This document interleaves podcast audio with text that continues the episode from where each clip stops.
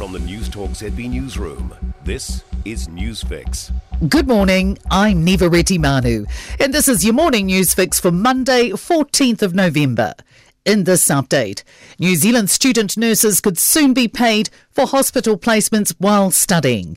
It comes as Newstalk ZB can reveal there are more people picking up a nursing textbook than at any time in the last decade. Chief Political Reporter Aaron Darman has this exclusive report. Infometrics analysis of Education Ministry data shows more than 16,000 people were predominantly enrolled in nursing during 2021, up from about 15,000 the year before. But Health Minister Andrew Little accepts we need to do better in keeping students from dropping out.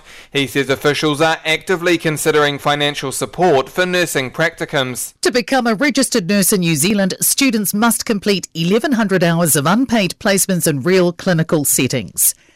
The Prime Minister has wrapped up the first leg of her East Asia tour. Jacinda Ardern rubbed shoulders with the likes of Joe Biden, Justin Trudeau, and Anthony Albanese during the East Asia Summit in Cambodia. She says it was heartening to hear most leaders are on the same page on the major issues, but realistic about the state of the world right now. I would describe the tone of that summit as being uh, deliberate, diplomatic, uh, and very sober.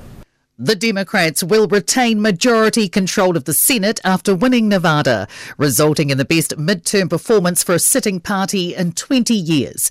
But the Republicans could still clinch the House of Representatives. A political scientist says it's shocking the Republicans haven't done better, as there's high inflation for an unpopular Democrat president. Thomas Gift of the United University, rather, College London, suggests it boils down to candidate quality. Americans roundly rejected election denial deniers, politicians with fringe positions, and to a large extent, Trump endorsed candidates. An advocate for improving transport in Auckland is pushing for a new bridge over Waitemata Harbour rather than a tunnel. Waka Kotahi is consulting with residents on their preference for a new crossing to supplement the ageing harbour bridge.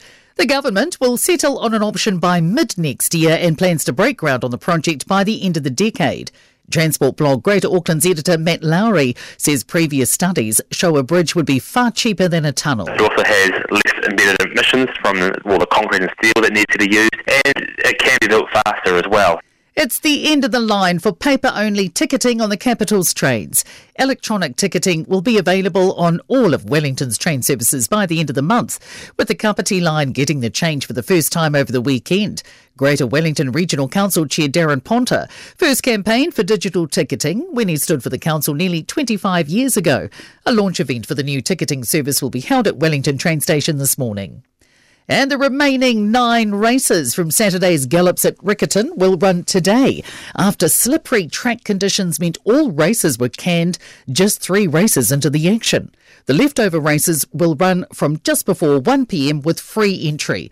Riccarton Park Racecourse Chief Executive Tim Mills says it's soul destroying having the end of Cup and Show Week cut short. Just a dreadful conclusion of this year, but we have to keep the chin up and bat forward and look to next year for Cup Week. In sport, despite conceding 23 straight points, the All Blacks have come from behind for a 31 23 win over Scotland at Murrayfield. The Scott Robertson coached Barbarians have edged the All Blacks B team 35 31 in a tight fixture in London. Kiwi Ryan Fox has finished second at the DP World Tour's penultimate golf event of the season in South Africa. And Ben Stokes has led England to 2020 World Cup cricket glory,